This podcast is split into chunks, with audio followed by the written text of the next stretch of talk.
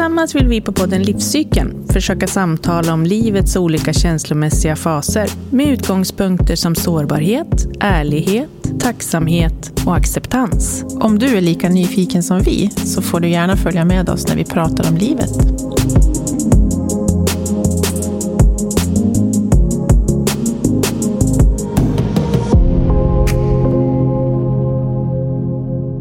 Hej hörni.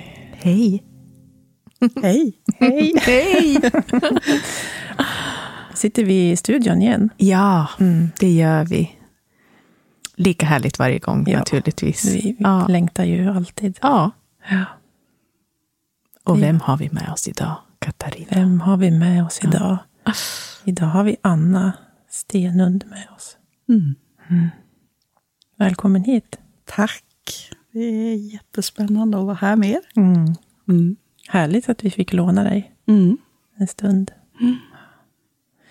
Eh, jag tänker att eh, bara berätta lite vem, vem du är. För de som lyssnar. Alltså du får Ja, jag berätta. ska Ja. Du är välkommen att berätta. Ja. Eh, ja, men jag eh, är här eh, i första hand som mig själv och berätta. Jag ska berätta om lite teman så som ni har önskat. Ehm, och också om mitt jobb som är i Svenska kyrkan. Jag är präst och jag är kyrkoherde i Sundsvalls församling. Jag har varit präst i 27 år. Ganska lång tid. Verkligen. Mm. Ehm, Men jag tänker att jag är här inte som i rollen som företrädare för kyrkan, utan jag berättar om mina erfarenheter. Jag är här som Anna. Fint. Mm. Vad, jag är lite nyfiken på vad som ledde dig till att välja det yrke du har. Ja. Det är fortfarande lite av en överraskning. ja. 27 år senare. ja, det är faktiskt det. Jag kommer inte från en eh, kyrklig familj eller släkt eller troende. Det var, det var liksom ingen del av vardagslivet för mig när jag växte upp. Och ehm, Ska jag berätta hela historien? Jag gör Ja. gärna det. Ja, jag var ja, men jättevanlig tjej. Jag höll på med fotboll och handboll. Och jag var rätt duktig i skolan, framförallt på naturvetenskapliga ämnen. Eh, Och eftersom min pappa, han lever inte längre, men han var ingenjör, så var det någon slags naturlig bana för mig att tänka mig att matte är kul, jag ska räkna och bygga saker och så. Så det var, det var min inriktning eh, ganska tidigt. Och sen när jag var tonåring så hände det att jag var med om starka andliga upplevelser utan att ha sökt det. Alltså jag var ingen sån här klassisk sökare. Eller jag, tvärtom så hade jag ganska mycket fördomar mot religiösa. Jag, jag tänkte, det fanns ju liksom kristna barn på skolan och sådär. Jag, jag hade dimmiga bilder om hur de var, men jag tänkte att, att det var någon sorts svaghetstecken att vara religiös. Att man behövde en själslig korsett. Um, och att man inte var så smart kanske. Så de föreställningarna hade jag. Och sen...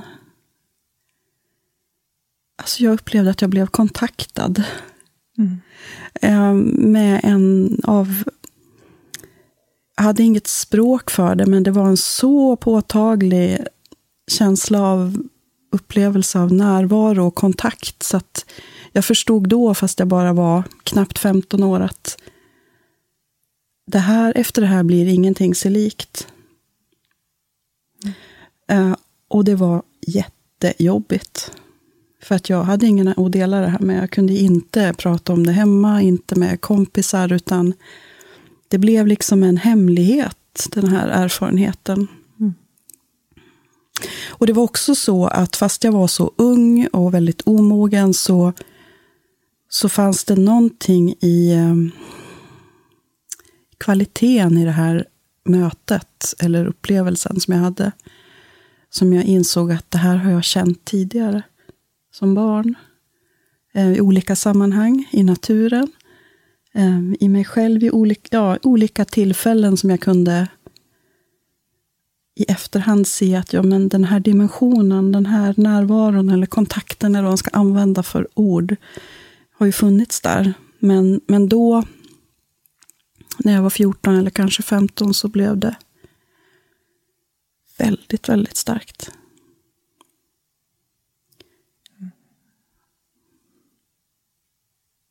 Och så blev det en hemlighet. Ja. Och då fick du söka dig någon annanstans?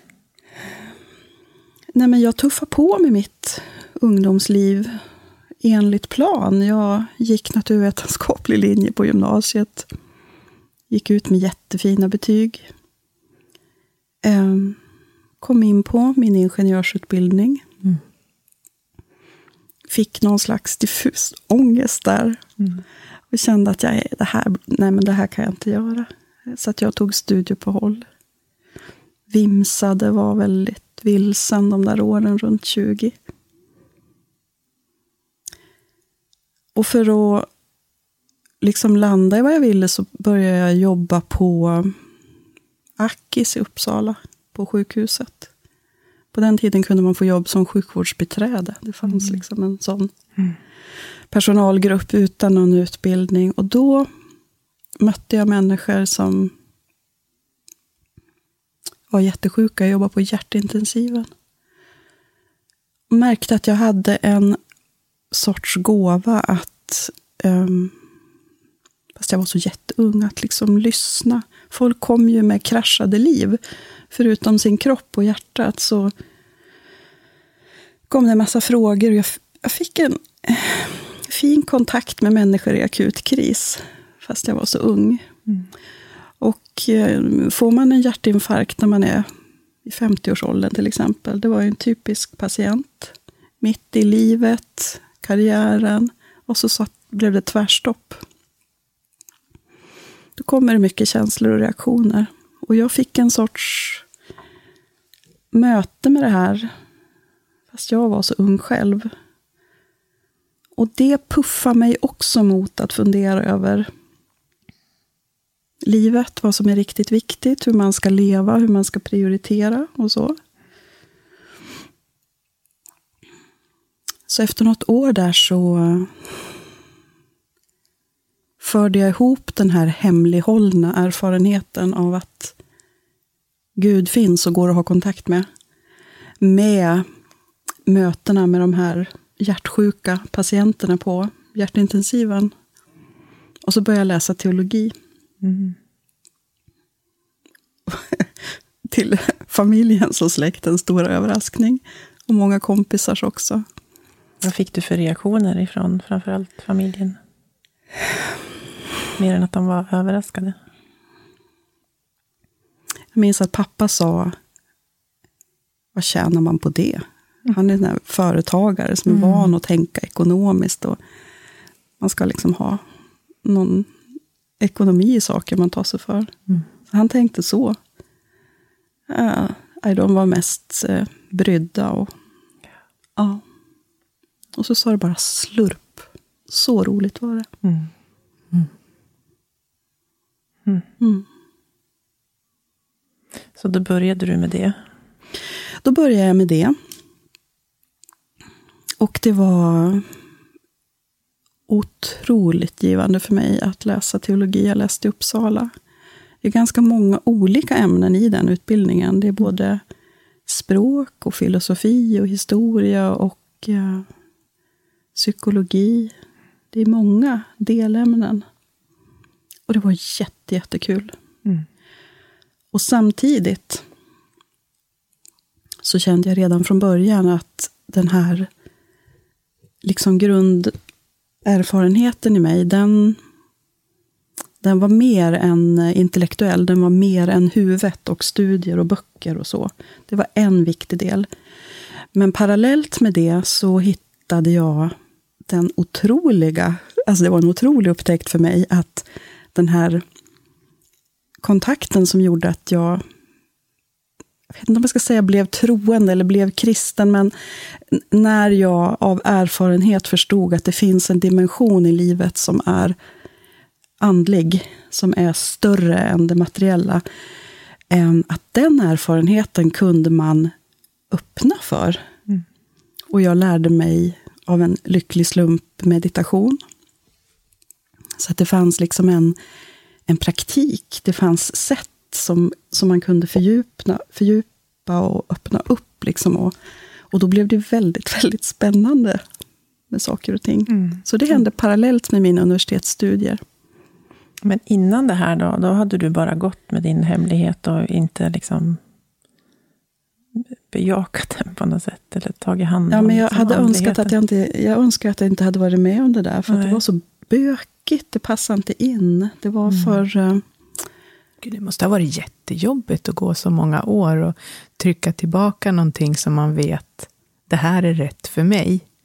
Men att inte tordas eller kunna ha verktygen till att ja. leva det. Ja. Och det är en jättespännande tråd, därför att jag kan ibland komma i en känsla av um, Är jag fullt ut där i mitt liv nu? Mm. 27 år efter prästvigning. Mm. Um, eller finns det ännu mer att öppna upp för och liksom mm. bjuda in av den här delen av livet? Mm. Det kan jag känna. Mm. Men är eh, det då, om man tänker som allting annat, att det är livslångt?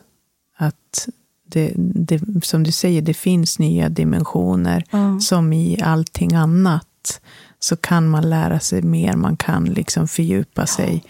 Även i, för jag tror att för, för mig och kanske för, för andra också som tänker att kristendomen, ja men det, det, vet man ingenting om den och känner man inte till det så kan man vara lite krass i det och tycka att mm. ja, men kristendom, ja men det är ju den där, det, det är en tro. Ja. Det är inte så mycket mer, men man tänker inte på, som du säger, det själsliga, meditation kanske och mm. liksom allting annat som, som vi då kanske pratar mer om. Mm. Att för att finna ro och för att finna... Men du nämnde innan här, innan vi startade igång, att du, som, precis som du sa nu, du mediterar. Och att du håller på med yoga till exempel och så också. Hur, eh, hur liksom väver du samman din tro och eh, just de delarna? Tycker du att det är det egentligen kan vara en och samma sak? Eller finns det flera delar i de här sakerna? Förstår, krånglar jag till det? Jag kan svara så får du ställa följdfrågor om ja. jag inte svarar som du, det du frågar efter. Jag tänker så här att jag ser kristendomen um, som en korg. Mm. Det är liksom en form, det, någon, en, det har en bärkraft. Så här. Och i den kan jag lägga mina erfarenheter av mitt liv. Alltså det personliga, det jag är med om. Mm. Och då får det lite stadga och bärighet och så. Ibland är jag med om saker som, som är som att det inte passar i den där korgen. Då får man fundera, vad är det för... Skulle det passa i någon annan korg eller så? Men, men ofta så tycker jag att det, att det, det finns bärkraft i det. Det, det ryms, det, det är en bra korg. Mm. Sen finns det ju en, en tradition i kristendomen som säger att det finns bara den här korgen. Det får bara finnas det exklusiva. Eh, och där håller jag mig lite ödmjuk. Mm. Det är jag inte så övertygad om. Jag tänker att finns Gud, så finns det bara en Gud. Det kan inte vara mm. Många. Och då är det så att vi, alla människor i olika kulturer, olika tider, har olika erfarenheter av Gud. Och den tradition som jag hör hemma i och känner mig trygg i, Um, jag kan inspireras ändå av, av människor från helt andra traditioner. Mm. Och då blir, det, då blir man nyfiken på människor från andra traditioner. Uh, och det blir inte hotfullt, vi krockar inte med varandra. Mm. Men med det sagt, så är det också så att, att den kristna traditionen som jag ju liksom har valt att eh, höra hemma i och stanna i, har haft mycket mer av kroppens erfarenhet. Det har funnits kontemplativa praktiker, till exempel eh, stillhet, bön i, i, klostren och, och så, som vi har tappat. Pilgrimsvandrandet är ju en medeltida stor, stor eh, grej som vi har tappat och som vi nu hittar tillbaka till. Mm. Det har funnits eh, i kristna kyrkliga sammanhang dans, ofta i cirkelform, eh, som kommer tillbaka. Fasta. Mm. Eh, massa sådana saker där, där liksom man drar nytta av att kropp, själ och ande hänger ihop.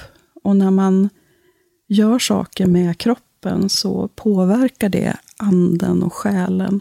Och att det liksom är en helhet. Mm. Protestantisk kristendom efter reformationen har blivit så mycket i huvudet. Mm. Det har blivit mycket ord, eh, dogmatik, förståelse. Luthers katekeser, man skulle förstå tron på rätt sätt och så vidare. Och Det finns historiska goda förklaringar till det. Men samtidigt så hakade man av kroppen och rörelsen och, um, och den biten av erfarenhet som också finns i traditionen. Mm. Och jag ser det lite som min uppgift att, igen, det är ju många som gör det, men liksom öppna upp och komma tillbaka, bjuda in mm. det igen.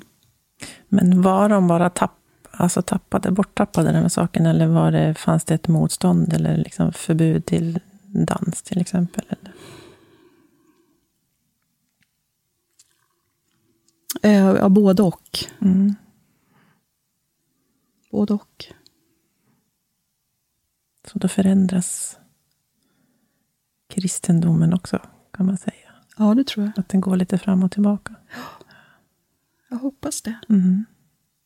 Men att det, då, det är lite spännande ändå att de gamla traditionerna kan då lyfts fram och bli någon form av den mer kanske moderna kristendomen då på ett sätt där man mm. får forma sitt eget egentligen synsätt. För, för så kan jag tänka att det måste ju finnas, om det ska vara inbjudande så måste det ju finnas någonting för alla liksom, i det här. Att man ska mm. kunna ta till sig, som du säger, ja, men det, kanske, det finns kanske bara en gud. Sen heter han olika saker för olika personer kanske. Mm. Men att vi måste ju plocka det jag känner att ja, men det, där är, det där är min tro.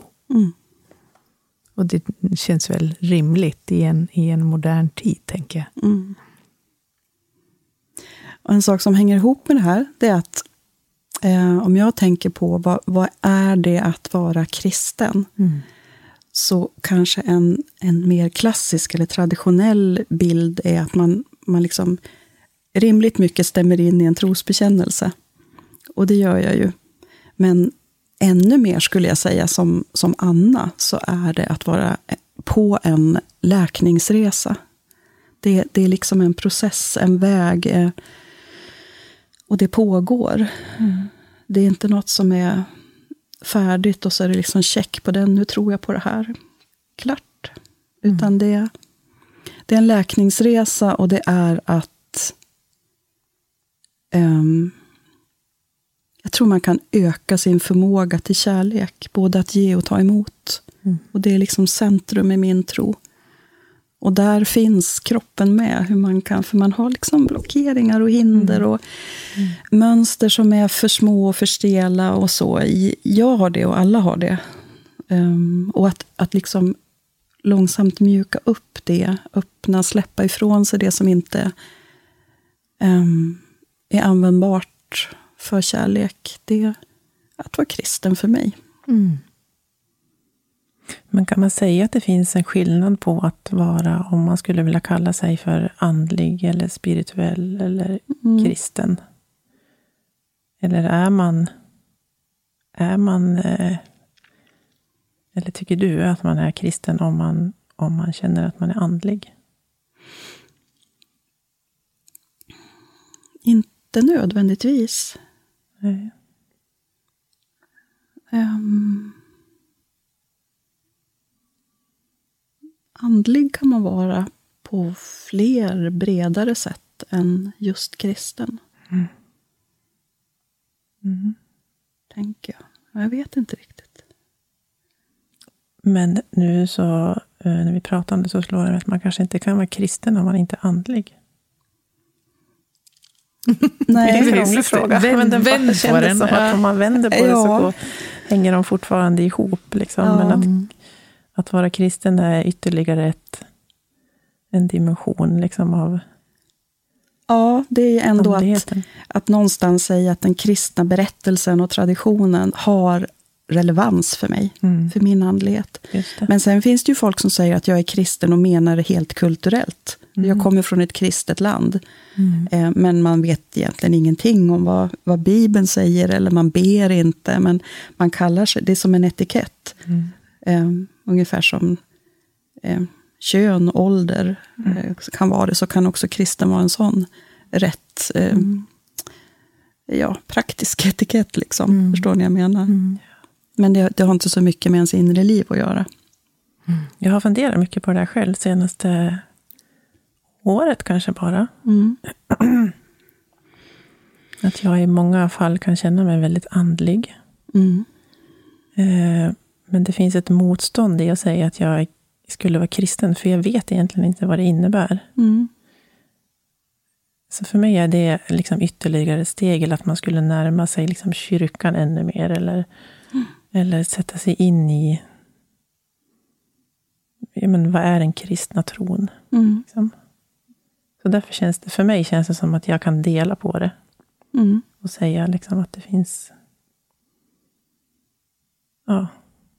Men jag var bara nyfiken på hur du, ja. hur du ser på det. Men jag tror att, att det du beskriver, om man... Många svenskar är ungefär där. Mm. Eh, att man inte riktigt vet. Det, det känns lite sådär obekvämt eller inte helt naturligt att kalla sig själv för kristen. Jag har ju smygnärmat mig, får jag berätta? Ja, självklart. det. det har alltid varit skönt att vara i ett kyrkrum. Ja. Eh, och det här är inte heller speciellt länge sedan, det kanske är ett år sedan, som jag var ute och gick på lunchen och så gick jag förbi eh, mm. din kyrka, vill jag säga. Mm. Eh, och så tänkte jag så här, hmm, undrar om jag bara ska gå in och se hur det känns. Mm. Första gången jag tänkte det, då gjorde jag det inte, utan då gick jag förbi. Mm. Men eh, några dagar senare så gick jag faktiskt in och då var det så fint att jag stötte ihop med fina Hasse som jobbar ja. där. Mm. Och han, han stod precis vid ingången, så sa han, hej, kan jag hjälpa dig med något? Mm. Tänkte jag, vad ska jag, ska jag springa ut ja, alltså jag ville bara komma in, sa jag. Ja. Och det här var ju på lunchen och nu vet jag ju att varje lunch så finns det ju någon slags aktivitet mm. i kyrkan, någon mm. liten gudstjänst eller så. Då sa han, vi ska precis börja, eh, jag vet inte om de skulle ha någon, någon sånguppträdande den dagen. Eller det var okay. något ja. Eh, men sätter du bak eller så kommer du fram? Ah, men jag sätter mig här bak, så jag. Ja. så satt jag där några minuter och bara, så här, hur känns det här då? Lite läskigt, ja. men ändå... Eh, liksom, jag fick sitta där bak och betrakta det som hände där framme. Liksom. Och så eh, gick jag därifrån efter kanske fem, tio minuter. och då såg jag på den här eh, tavlan vid utgången att mm. det här programmet över att varje dag, 12 och 10, så händer det någonting. Mm. Och då fanns ju ordet meditation med på mm. onsdagar, mm, mm, som fångade mig. Så tänkte jag, ja, det kanske, kanske jag törs prova. Mm. så veckan efter, på onsdagen, då var jag faktiskt dit. Smög mig in och han kände ju igen mig. Han sa, åh, hej, är du här ja. igen? Ja. ja.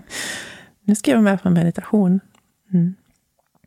Ja, men det är inget speciellt, sa han. Vi bara, ja, sätt dig så får du vara med. Mm så här 20 minuter. Och han eh, läste något bibelord och spelade en sång. Och vi gjorde någon härlig så här kroppsskanning och avslappning. Mm. Jättefint. Jag och kanske sju äldre damer. Mm. Ja. Mm. Sen fick jag med mig en vän veckan efter, för det kändes ju tryggt. Ja. Jag kände att där vill jag fortsätta med. Sånt fint eh, break mitt på dagen, så Ja. på lunchen, och Ja. bara Mm. släppa. Eh, sen har vi ju, alltså jag vet inte hur många onsdagar vi är uppe i nu. Nu har det varit lite uppehåll över sommaren, men, men eh, nu är det ju som bara naturligt. Mm. Och, och nästan som man behöver fnissa åt sig själv när jag tänker tillbaka på att jag knappt går, alltså jag tordes nästan inte gå Nej. in i kyrkan. Det kommer över ett berg. Men det är ju otroligt eh, liksom, tillåtande och han, Hasse Mm. bidrar ju till den helt normala stämningen. Liksom. Han är Ja, ju han är fantastisk. jättefin. Ja. Ja. ja, och då har jag tänkt så många gånger att eh, vad fint att den verkligen är öppen liksom, för alla. Mm. Men också vad synd att inte eh, så många vet Ja. liksom, vad, vad kyrkan gör, eller gör. För jag, Mm. jag kan ju inte vara ensam om att inte ha vetat om det där. Nej. Sen var jag också modig att vara med på en, en eh, det tror jag sa till dig, en eh, sån där dagsretreat Ja, i Sjönsmåns kyrka. hur var det? Ja, men fantastiskt. Vi sa ju ingenting Nej. på hela dagen. Nej. Men ändå så kunde man smyga runt i olika rum. Och en stund så eh, la jag mig fram i, under kupolen där i kyrkan. Jag var helt ensam, förutom eh, prästen som var med då. Han satt längst bak. Jag låg där på ett liggunderlag med kudden under huvudet, så jag tittade upp i kupolen och Mm. bara kunde... Eh, Och sen fick jag några minuter med honom också. Eftersom jag är så nyfiken så har jag ju tusen frågor. Han tog sig tid att prata. Ja. Ja. Ja, men jättefint, Ja. verkligen. Att skapa det där utrymmet för dels för tystnad, men också för att bara sätta sig ner i 20 minuter och måla med vattenfärg. Mm. Liksom, Eller eh, ligga och vila, eller läsa. Eller... Ja. Det var fint. Ja, det är väldigt mycket fina, liksom mjuka värden i det där. För jag tycker att någonting som man kanske uppväxt med, det är väl att, i alla fall för mig, att kristendom kan vara att det känns lite hårt, eller att det är liksom fyrkantigt, och det här är våran tro, och så här ser det ut. Och, och som du beskrev innan, Anna, där att Ja, men att man kanske tyckte att ja, men när man är kristen då har man bara valt en enkel väg ungefär. Att man har hört sådana, fått sådana saker tillsagt till sig och liksom att det blev väl lite grann ens egen sanning också. Att, att ja, men det, det är ett enkelt spår att välja för då har man alltid någon att ungefär, ja men det var, det var Guds vilja. Det är Lite så att, att man raljerar lite grann på det sättet. Mm. Så just det där som du beskriver, Katarina, i de här olika delarna som du har varit, klivit in i och gjort, fast du inte då anser dig själv vara kristen, utan du tycker att det här är ett fint sammanhang bara. Att, Som du säger, jag tror inte det är så många som, som vet Nej. det. Utan att man har en, en ganska hård bild liksom, av det hela. Mm. Mm.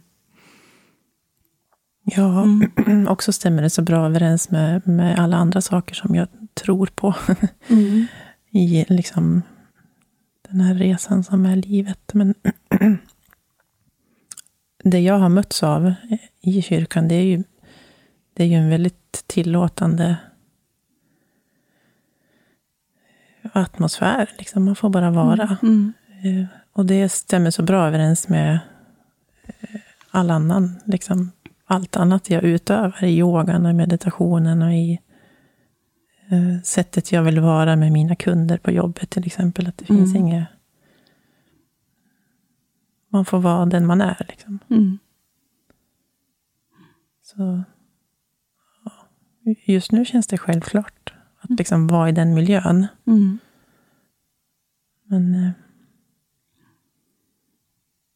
mm, det är bara spännande att utforska. Ja.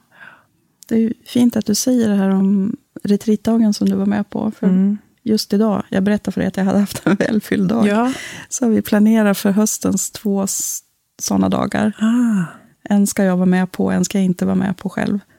Ehm, och jag ska få vara med på en som är i december, eh, som kommer att heta Spa för själen. och den kommer inte att vara tyst, men den kommer att, det kommer att vara mycket... Vi tänker att vi, vi är många som är stressade och det är mörkt och det ska bli jul och man ska hinna. och Sådär mycket köpa och fixa och greja.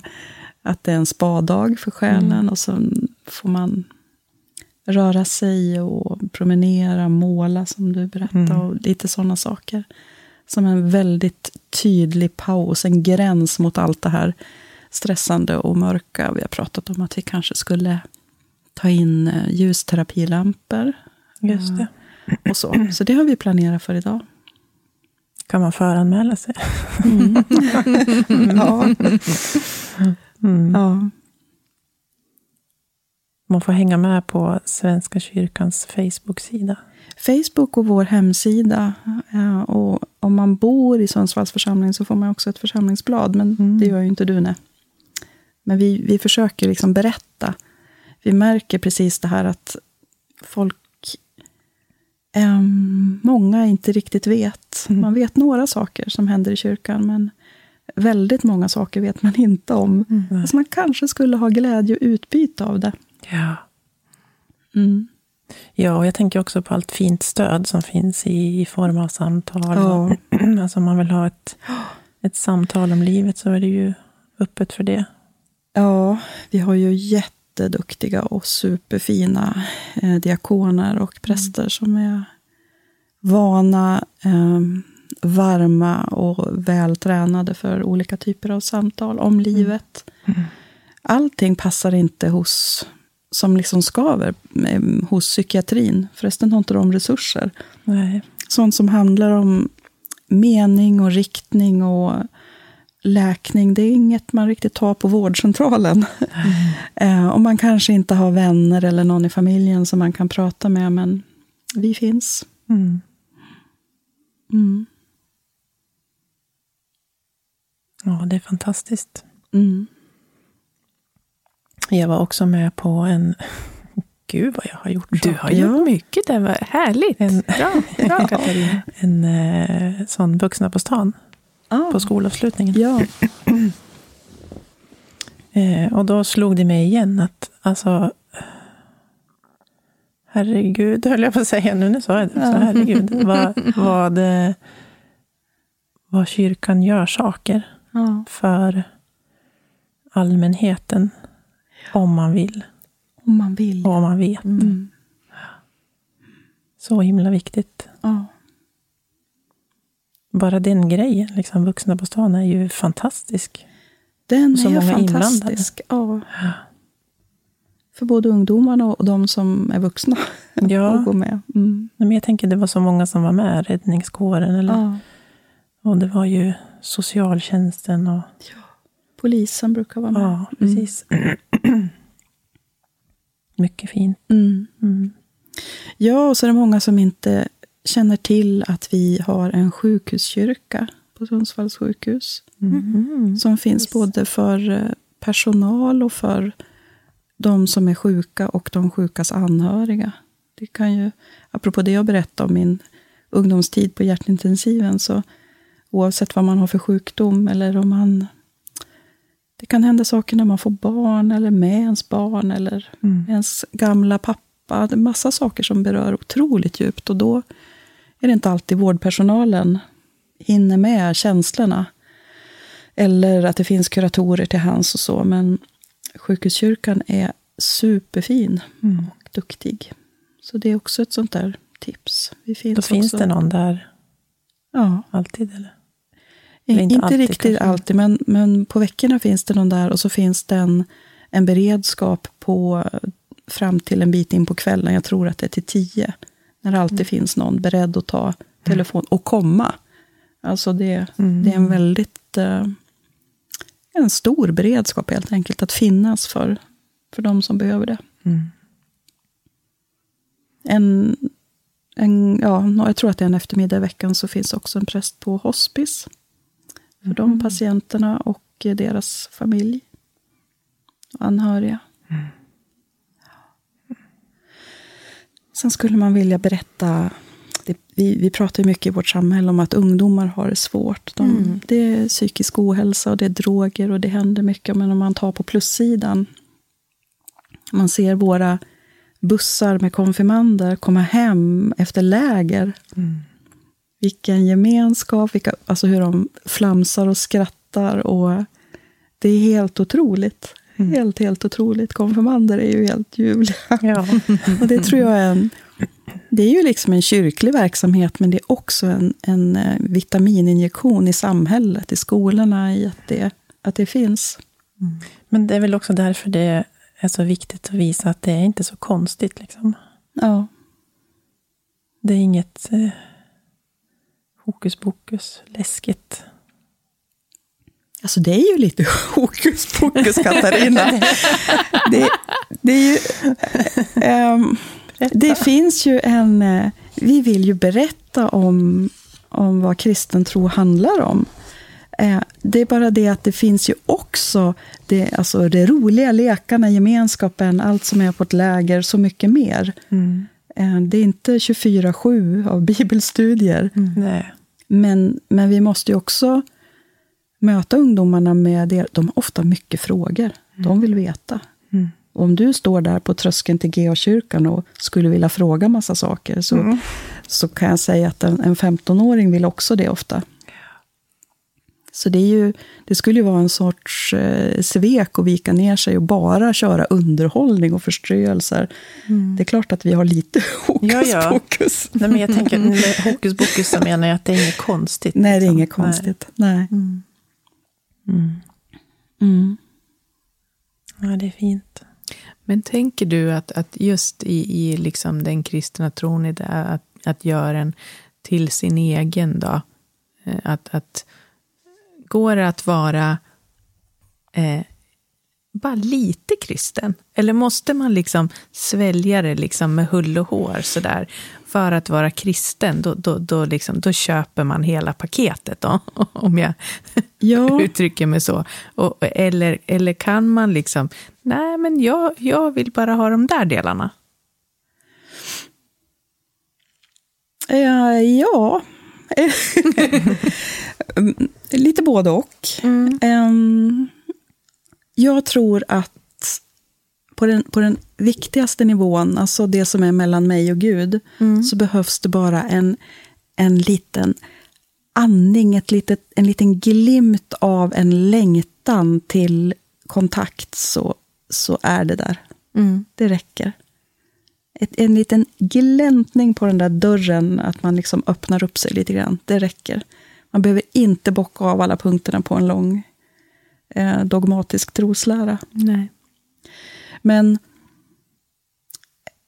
om man, om man svarar på frågan från ett helt annat håll, så är eh, karaktären på, på kristendomen är en gemenskap. Det är ett kollektiv. Eh, vi gör det här tillsammans. Man kan till och med säga att vi är som ett folk. Um, och om man då tänker att man plockar, ja men det här passar mig och det här passar mig. Då blir det så här supersvenskt, jätteindividualistiskt. Ja, just det. Och det är lite okristet, om man säger så. Det, ja. det är lite främmande för själva kärnan är att vi, vi hänger ihop. Mm. Vi är förbundna med varann. Vi är med kristet språkbruk syskon. Mm. Um, vi är delar av samma kropp. Sånt språk. Um, och då, ja, men då, då är man inte ensam hemma, en liten ö själv och kristen. Nej. Utan man, man hör till någonting. Mm. Så, så på ett annat sätt så, så skulle jag säga att eh, man kan inte riktigt välja och vraka. Nej. Utan man, man kliver in i något. Mm. Men det är kanske som en, om man har en stor släkt. Man hör till den där släkten, men man kommer att stå närmare vissa. Och ha mer gemensamt med några än med andra. Mm. Mm. Så får det vara. Mm. det var fint förklarat. Mm. Ja, precis. För så är det ju i, i livet. Ja. ja. Mm. Ibland händer det att folk kontaktar oss och eh, säger ja, men nej, men vi är inte medlemmar i kyrkan, men vi vill ha vårt bröllop där, en vigsel. Eh, vad kostar det? Eh, och det sättet är ju helt normalt i samhället, att man, man köper det man vill ha, som tjänster och varor. Mm. Men för oss är det väldigt konstigt. Då tänker jag, okej, okay, ni vill ha bröllop här, ni är inte med. Är, vad är det som hindrar att ni går med i, i Svenska kyrkan, om ni vill ha den här, här, den här händelsen? Mm. Och vi säljer inte vigslar. Det, det, går inte att lösgöra en grej och så säljer vi den. Nej. Eller andra saker. Vi, det kostar inget, man betalar ingen medlemsavgift för att vara med i en kör. Eller i en sorgegrupp. Vi har en liten matkostnad för retreatdagarna, men annars så, vi gör ju det här som församling. Mm. Och så är nästan, nästan allt helt gratis. Ja. Det är inte till salu. Nej. Så man kan plocka, liksom, köper det här och så köper det där, och så struntar jag i resten. Mm. Mm. Ett annat tänk. Ja. En annan logik. Mm. I det. Ja. Jag har en liten fundering. Den är ju... Eh, det är kanske inte bara jag som har den. Men eh, det hör lite till det här du säger, att vi alla kommer ifrån samma kropp. Ja. Så jag övar mig väldigt mycket just nu i tillit. Ja. Och i det för mig ligger det ju att jag behöver inte lösa allting själv. Mm. Eller jag behöver inte fixa. Liksom, finns det problem eller dilemman så, så har jag hjälp med det. Mm. Men, men jag kan också fastna lite ibland att tänka så här, men, men det räcker ju inte att ha tillit. Eh, därför att jag måste ju, det här, är ju, det här tror jag nu, mm. Mm. att jag också måste skapa någon slags rörelse själv för att saker ska lösa sig. Då kan jag fundera lite på, vad går gränsen mellan eh, det kanske är olika för olika människor, men jag funderar på hur du ser på det. Mm. Mellan liksom att ha full tillit, men ändå inte bli eh, handlingsförlamad, eller vad ska jag säga? Att man lägger allt i universums händer. Just det. Och då menar du när du säger tillit, tillit just till att det, eh, det löser sig det löser av sig själv, eller att eh, livet, eller universum, eller Gud eh, mm. månar om dig och mm. ser till att det blir bra? Eh. Nej, det är ju det jag kan fastna i. För jag, jag tror ju inte att allt löser sig av sig själv. Nej. Jag tror att allt löser sig, men jag måste ju vara en del i det. Mm. Eh, antingen själv ibland, ja. eller ibland tillsammans med andra. Men att det behövs en, en rörelse från min sida för att, jag ska, för att det ska lösa sig. En insats och ett ansvar. Ja. ja. Men om, om det är så att kraften och, och visdomen som behövs för den där egna insatsen i sig är en sorts gåva som du tar emot. Mm. Då blurrar skillnaden. Då, då du får kraft och vägledning till exempel. Att mm. ta tag i din situation. Precis, och det är där Du är inte jag... alls passiv. Nej. Du är väldigt aktiv. Okej. Okay. Då. Jag vet inte, Katarina. Nej, men det är där någonstans jag vill landa. Att jag, att jag gör saker, men det är inte helt och hållet upp till mig. Utan mm. att det finns någonting som är större än jag, som, mm. som hjälper mig på vägen. Mm. Liksom, om jag knuffar igång det. Eh, och såklart fortsätter göra saker också, men...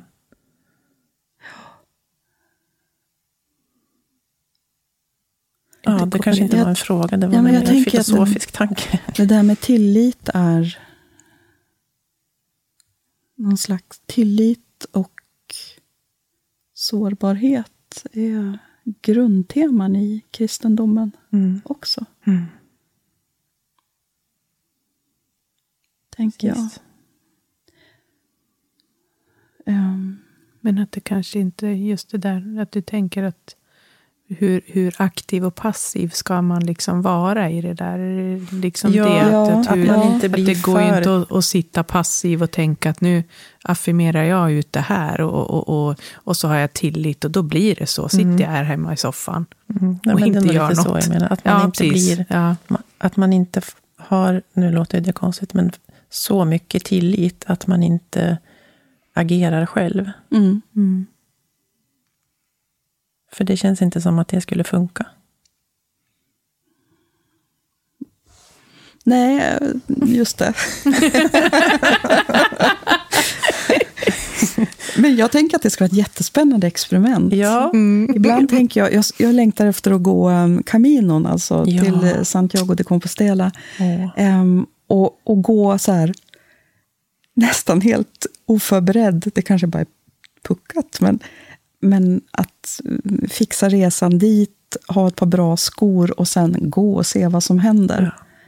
Ehm, att utmana mitt eget behov av kontroll och planering och, ehm, och se vilka jag möter och vad som öppnar sig. Och, eh, det finns ju en sorts em, fras som man använder där.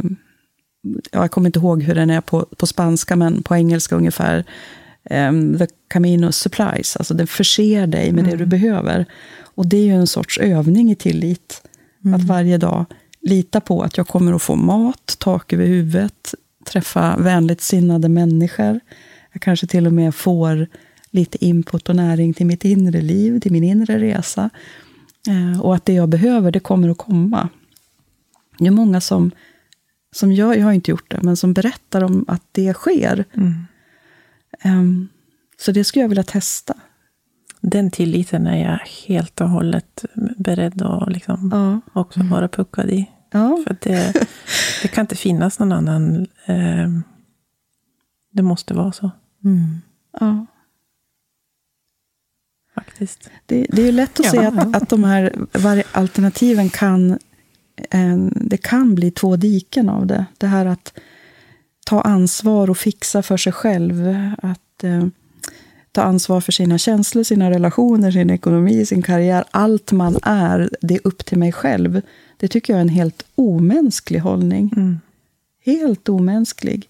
Eh, och ehm, nästan kränkande mot människor som har svåra förutsättningar i sin hälsa, i sin bakgrund. I, det- alltså det, det är något för en elit att kunna tänka så. Men det är inte så ovanligt att man hör det. Allt är upp till dig själv. Du får fixa det. det blir, jag tycker det blir väldigt hårt. Mm. Väldigt hårt.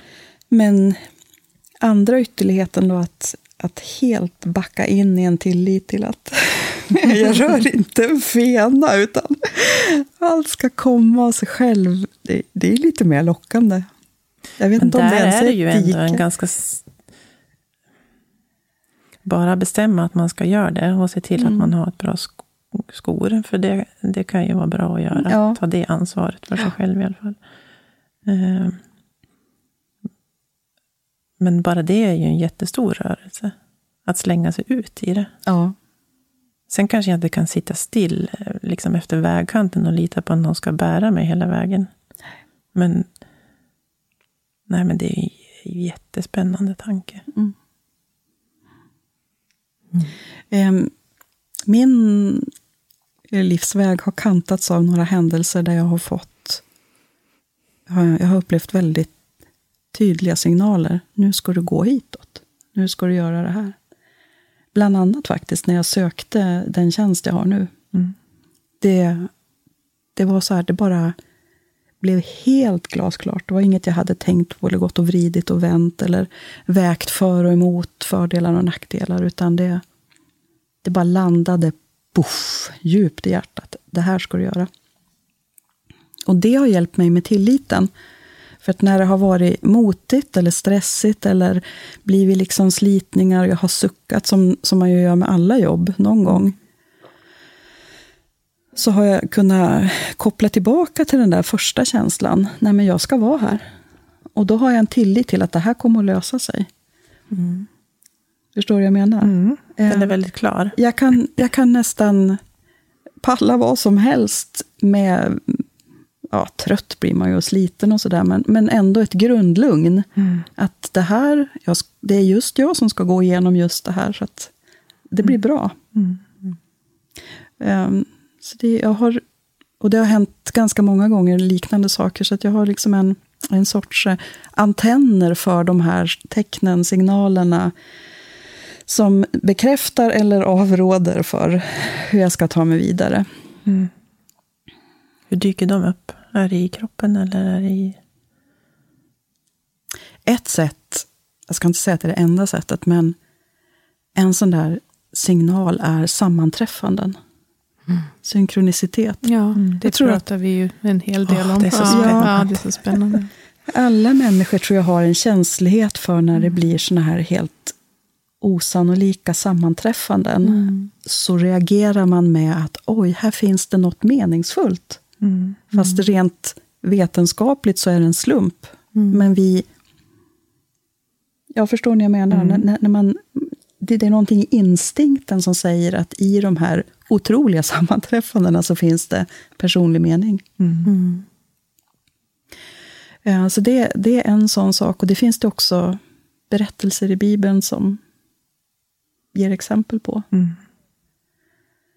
Um, så sammanträffanden är en grej. En annan sak kan vara att um, ett alternativ, en person, ett uppdrag eller någonting um, väcker en stark känsla av stillhet eller frid eller glädje eller eh, flöde av kreativitet. Alltså det händer någonting i mig av att, att tänka på att välja, um, ringa en viss person eller välja ett alternativ eller tacka ja till en förfrågan. Um, intuition, mm. som det också finns mängder med bibelberättelser om och som är en allmän mänsklig erfarenhet. Och som jag tror att man kan um, um, förfina sin känslighet för genom att lyssna på det. Mm. Ja.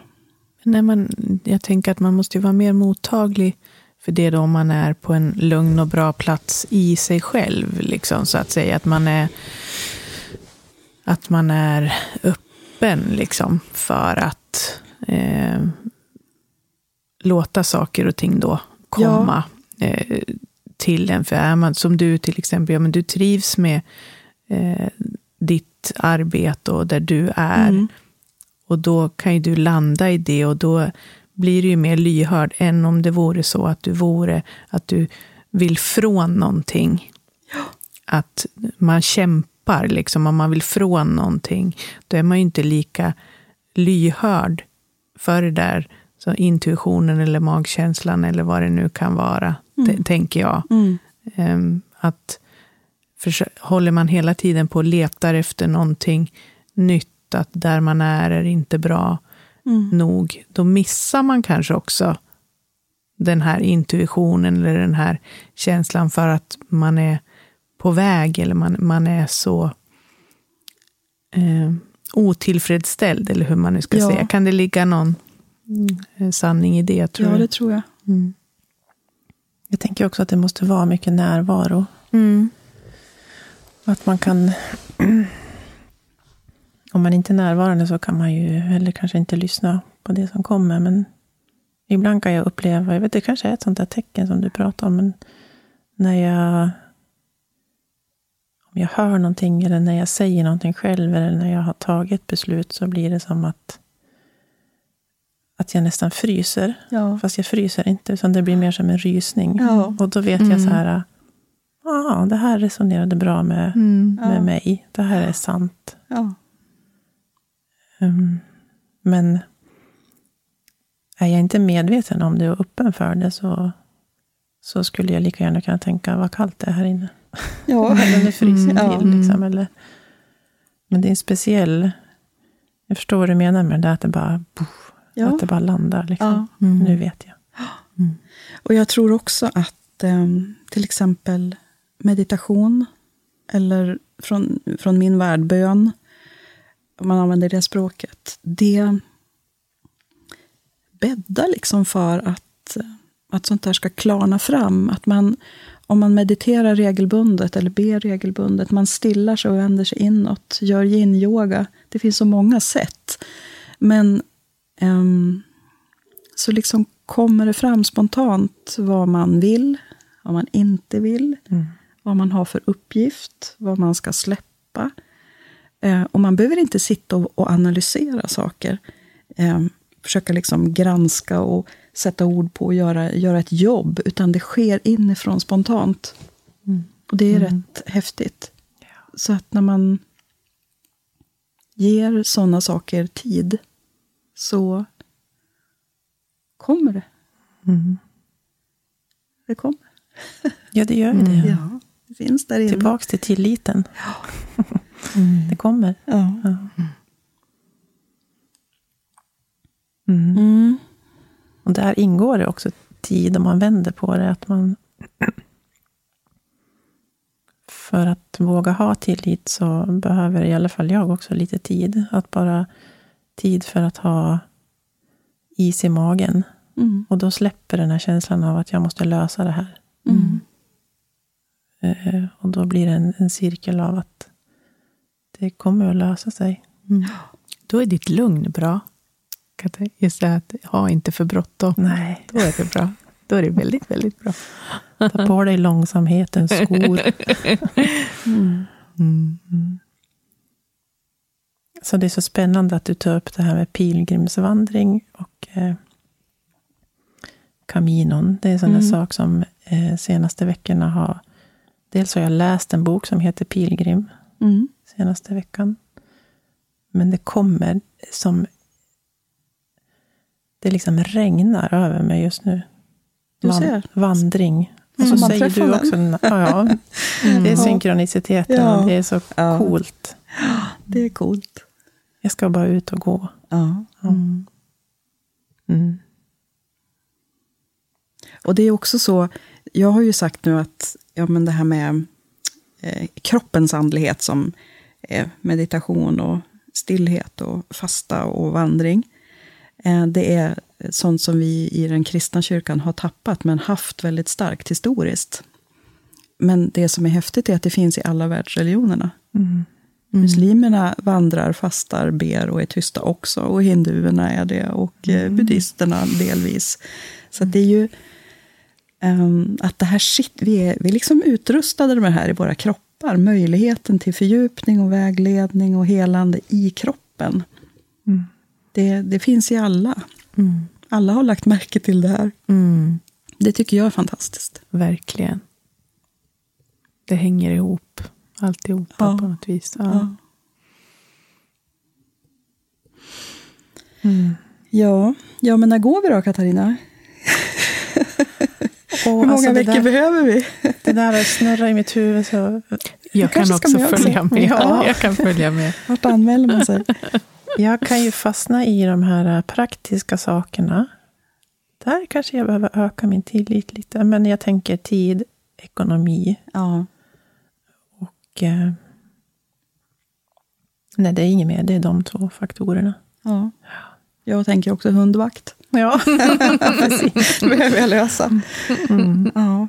Jag skulle kunna göra, med lite ansträngning, eh, skulle jag kunna göra det i tjänsten. Jag skulle kunna göra det i församlingen. Man anmäler sig och följer med på en resa. Men då måste man ju ta ansvar. Mm. Då kan inte jag själv gå Nej. in i det här eh, testa gränserna för min tillit. Mm. Utan då måste jag ju vara ledare. Ja, precis. Då kommer folk vilja, när blir det kaffe? När, var kan man kissa?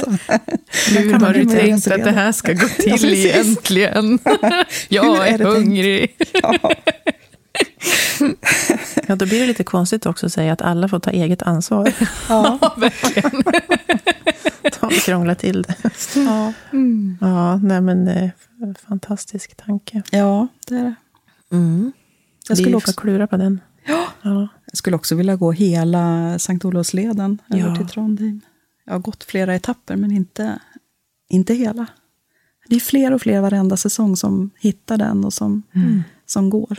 Mm. Det är också otroligt, tycker jag. Mm. Mm. Och det börjar, den börjar ju här runt hörnet. Bara. Ja, mm. det gör den. Vad tänker du om vandring, Linda? Men jag tror ju att det är... Jag tror det är bra.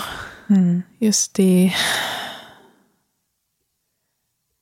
Att hitta. För jag, jag, tror ju också att har man kanske inte hittat till någon annan form av stillhet också, så tror jag att det där kan vara väldigt bra. För att någonstans så, man gör ändå någonting aktivt Mm. Eh, men man kanske, eftersom då också får inse vad skönt det är att inte ha så mycket intryck, att inte mm. ha eh, som att man kan vara i tystnad, framför allt också. Mm. Men att man ändå är i rörelse mm. på något sätt. Jag mm. tror att det kan kännas tryggt, mm. säkert. Ja, man gör ju någonting. Ja, man går. För, för, för, jag tror att det är, för, för många tror jag att det är just det här att inte göra något, att det är ju det svåraste. Mm. Eh, men att man gör någonting, men att man får, det blir en upplevelse samtidigt som det kan bli någonting mer. Mm. Om man är öppen för det naturligtvis. För det, ja. Så att, eh, ja, nej, men jag har också funderat många gånger över eh, vandring. Mm. Absolut i omgångar sådär. Tänkt att ja, men det där skulle vara något att prova på. Ja. Absolut. Ja. Mm. Alltså det här låter ju helt crazy, men alltså det bubblar ju i mig när jag tänker så här. Tänk att få dyka ner liksom under två mil. Eller jag vet ju inte hur man gör, men mm. i min värld så ser det mm. ut så. I eh, det mörka liksom. Mm. Och så bara släppa det. När jag är färdig med det. Mm. Och bara släppa sak efter sak. Liksom. Mm. I 60 mil. Det är ju helt galet. Är det 60 mil? Ja. ja. Så vi skulle nog behöva minst en månad. Mm. Om vi inte vill gå tills fötterna blöder. Och lite skavsårsplåster. Ja. ja. Mm. Ja. Mm. Sen kan man fundera på vad, vad egentligen skillnaden är mellan en pilgrimsvandring och en, min pågående livsvandring. Mm. Ja, precis. Det har jag också funderat på ibland. Mm. Det är som att om jag, om jag tänker mig att jag nu ska jag göra det här som jag drömmer om, att gå den här kaminon. Eh, då tänker jag att det, det, är så speciellt. Jag kommer att vara öppen för mötena med människor där, lyssna på dem på ett särskilt sätt. Jag kommer att öva mig i tillit med det. Och massa andra saker som jag tänker för att det är en eh, liksom dedikerad tid för att göra en speciell vandring. Men jag skulle lika gärna kunna tänka att jag varje morgon de människor jag möter idag ska jag vara öppen för. Mm. Jag ska öva mig i tillit och allt det här.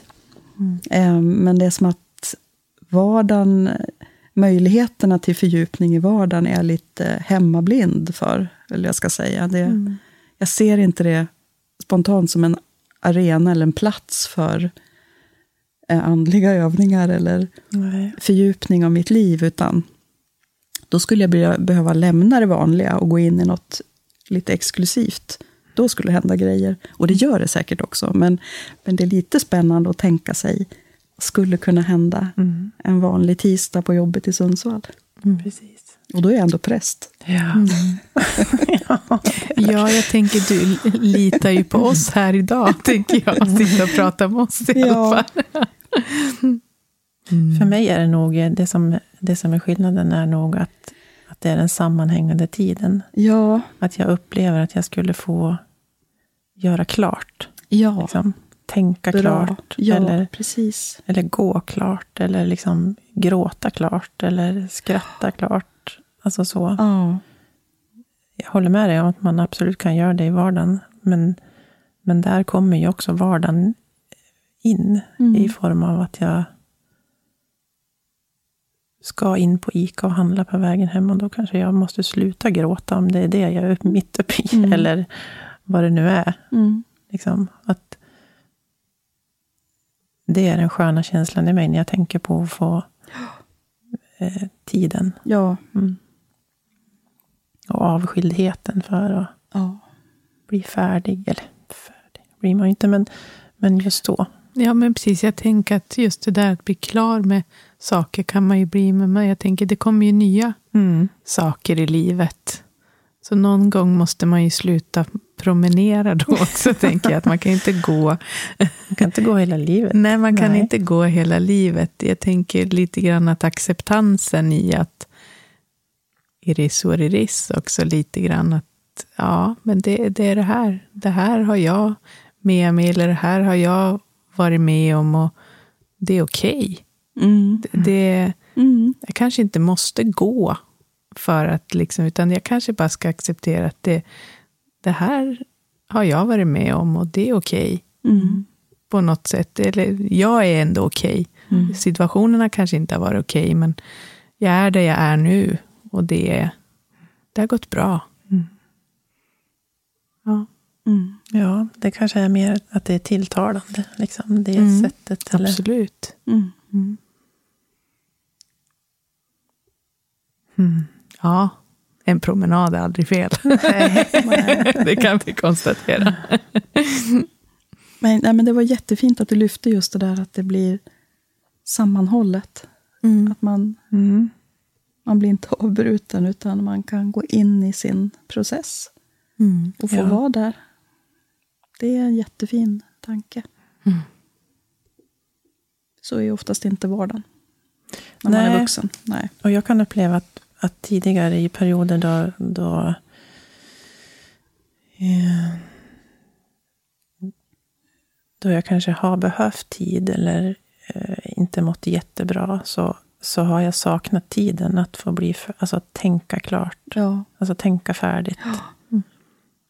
Mm. och det har nog skapat en trötthet också, tror jag. Framförallt kanske när barnen var små. Det var, man behövde vara väldigt nära. Mm.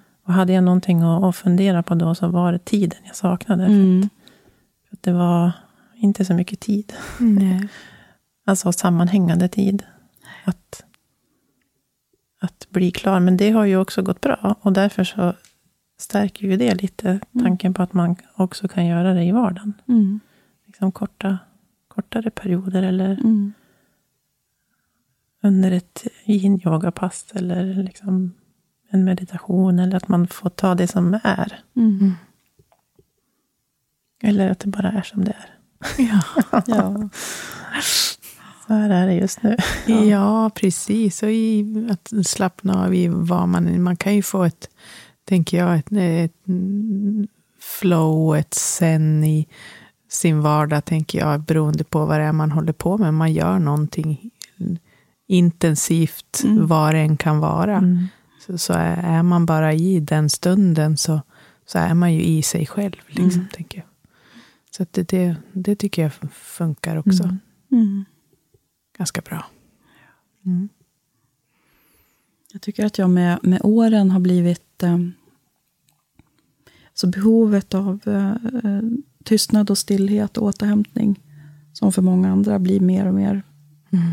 Det blir större och mer påtagligt. Mm. Så att jag har lite grann inrättat min vardag efter det också. På det sättet att mitt jobb är ju väldigt socialt. Det är många Mm. kontakter och det är ofta intensivt och ojämn arbetsbelastning. Så att jag behöver, när jag är ledig, behöver jag vara tyst och själv och i naturen. Så jag bor så.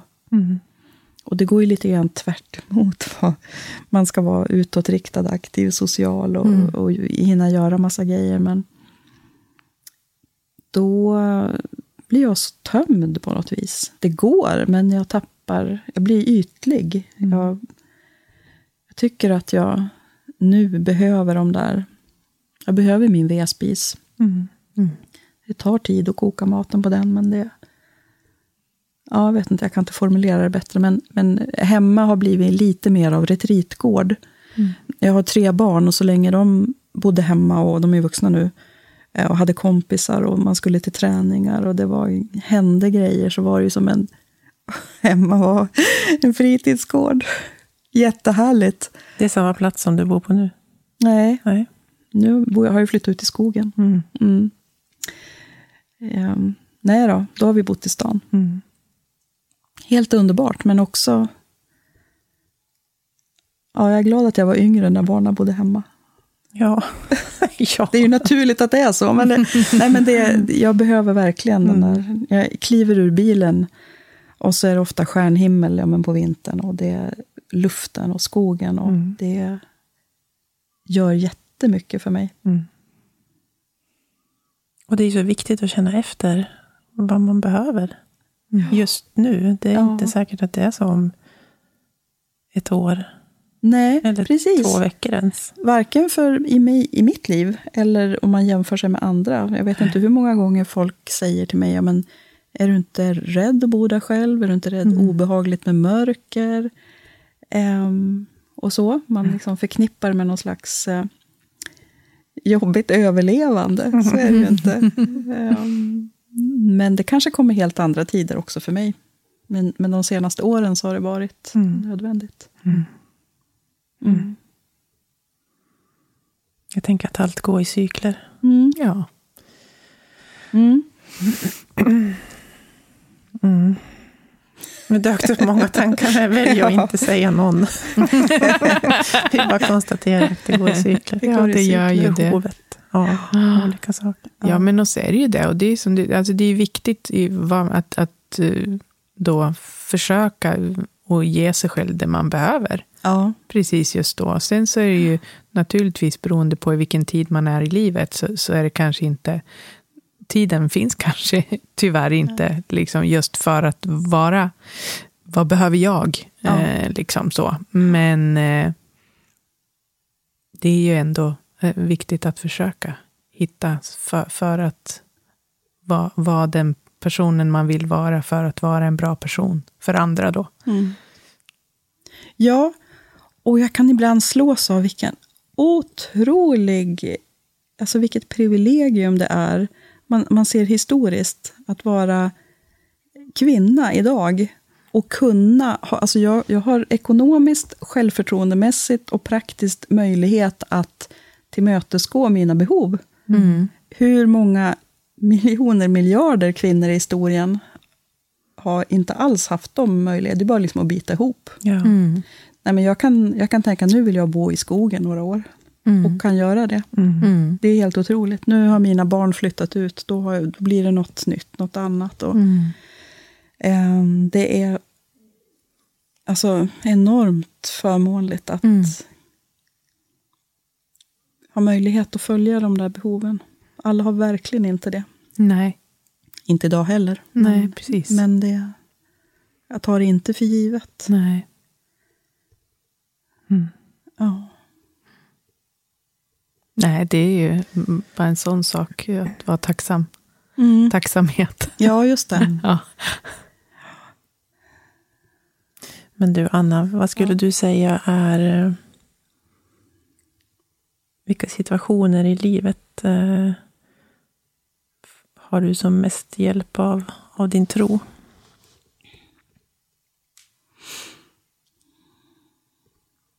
Mm.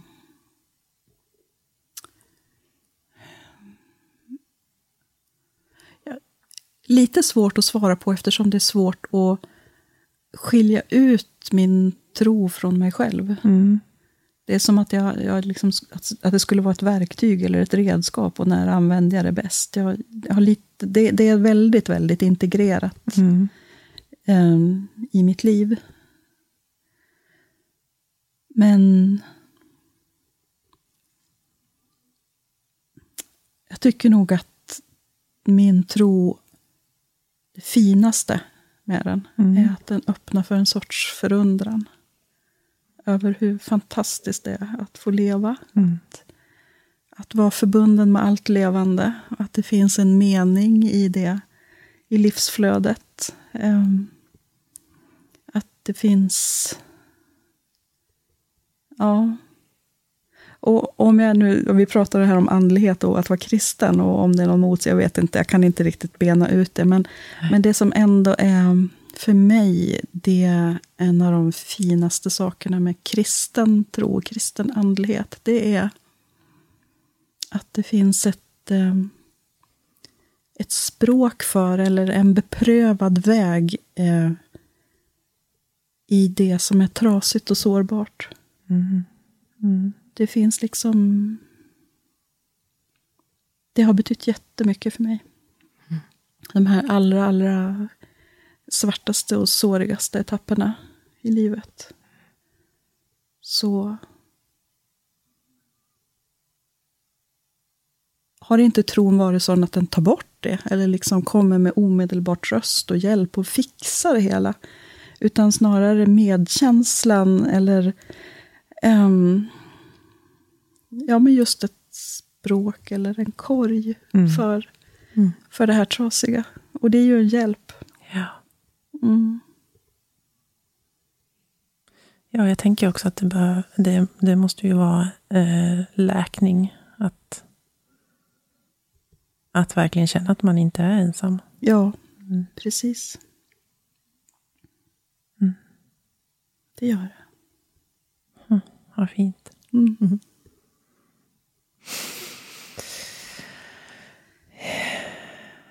Är det någonting annat vi vill, eller som du vill skicka med? Till våra lyssnare och till oss? Um, ja, men jag tänker det här samtalet som vi har haft här, vi pratar med varandra. Det skulle jag vilja skicka till lyssnarna. Prata med varandra. Mm. Mm.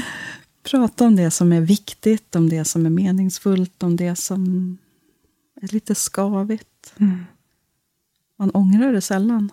Man ångrar sällan de här öppna samtalen Aldrig, om skulle jag säga. Man ångrar ofta att man inte ja. tog steget. Så det, mm. det skulle jag vilja skicka med. Mm.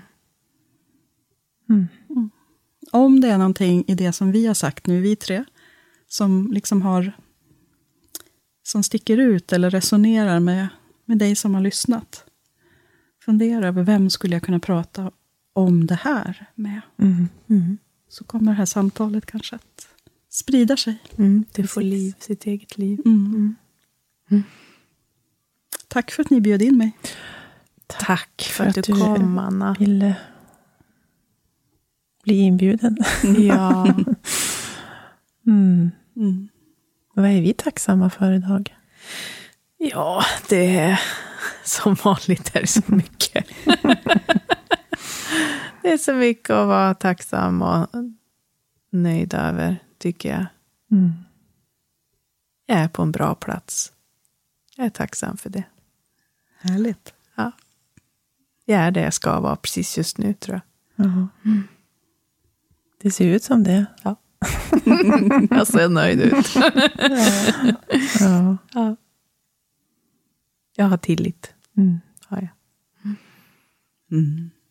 Jag är så otroligt tacksam för Eh, dels alla samtal jag har haft idag.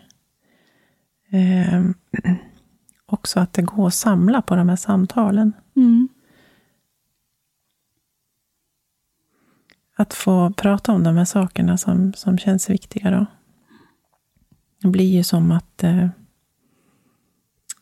eh, ja, men att man blir stärkt i det man eh, dels tänker men också känner.